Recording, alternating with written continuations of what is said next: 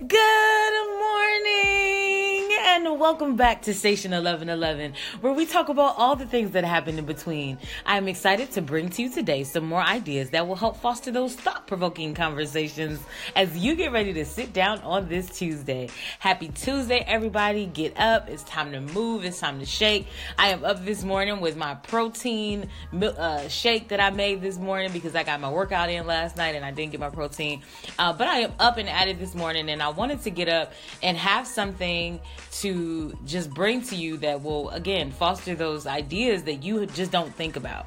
And so the the one thing that came to me this morning or I've been thinking about and constantly trying to work on in these last few days is forgiveness and I've said it before um, on an earlier podcast, but it only takes one person to forgive. That was what someone told me. It only takes one person to forgive, and it's not the the other person that has done something to you, but it's a kind of an inner forgiveness, and you kind of um, deliver it outwards. And the reason why you don't need the other person is because you don't need to hear "I'm sorry" in order to forgive somebody. So that's the first thing. Uh, but as I, I've done that on the earlier podcast, so check that out. But what I want to spend time talking about today is kind of diving deeper in how we can actually practice forgiveness and what is required. And so just me doing some self reflection on this forgiveness process that I'm going through, and it's not just one person, and it's it's like a couple of people um, that I'm trying to forgive uh, in this course of my just going through this forgiveness process.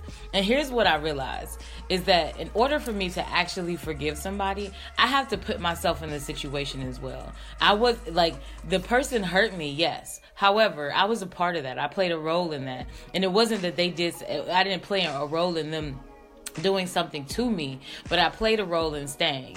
And so, in me trying to think about like all the different scenarios and all the different situations, I get to a place where I can forgive myself. Like, okay, Jessica, you may have done that or you may have said that, um, but I forgive you for that. And as soon as I work through that forgiveness of myself, I am then able to kind of radiate that out to the other person and say, I forgive that person too. I forgive you also because I did play a role in this situation. I could have left, I could have not stayed in that situation. I could have just walked away, but I didn't.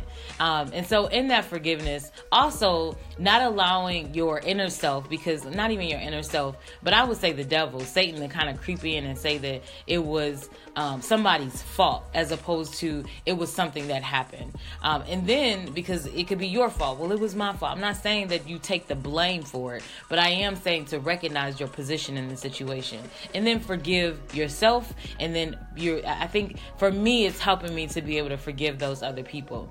And then this is another thing. If there's been times where there's been somebody who's hurt me, I've forgiven that person, and then the next person does the same thing to hurt me, and it, it, i mean that that that process of forgiveness has to you know you have to do it again. What i, I am a strong believer is that history repeat, repeats itself until you break the cycle. And jonathan mcreynolds has a song called cycle cycles right now.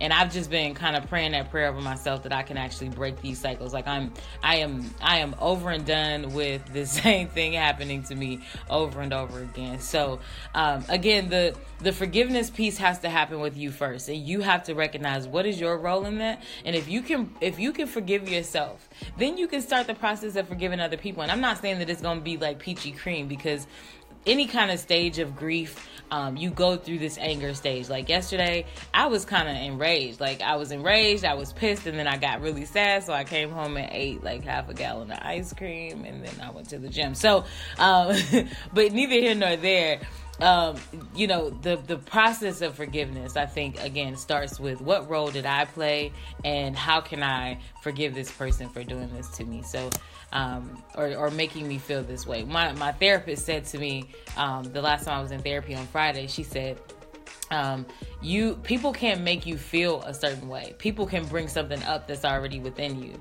So again if you starting with yourself if you are uh, kind of working on you and working on the things that trigger you your your triggers then the next time somebody i'm only hoping that the next time something like this goes down that i'm i'm able to be more mindful um, and and recognize certain signs of, of different behaviors and how you know it doesn't mean that i have to cut that person off but it has it means that i'm more alert to um, some of the behaviors that I'm seeing. So that is the segment. Um, I am going to leave you with some good music this morning to get your Tuesday started. Um, I hope you all have a great and amazing day, and I will talk to you loves later.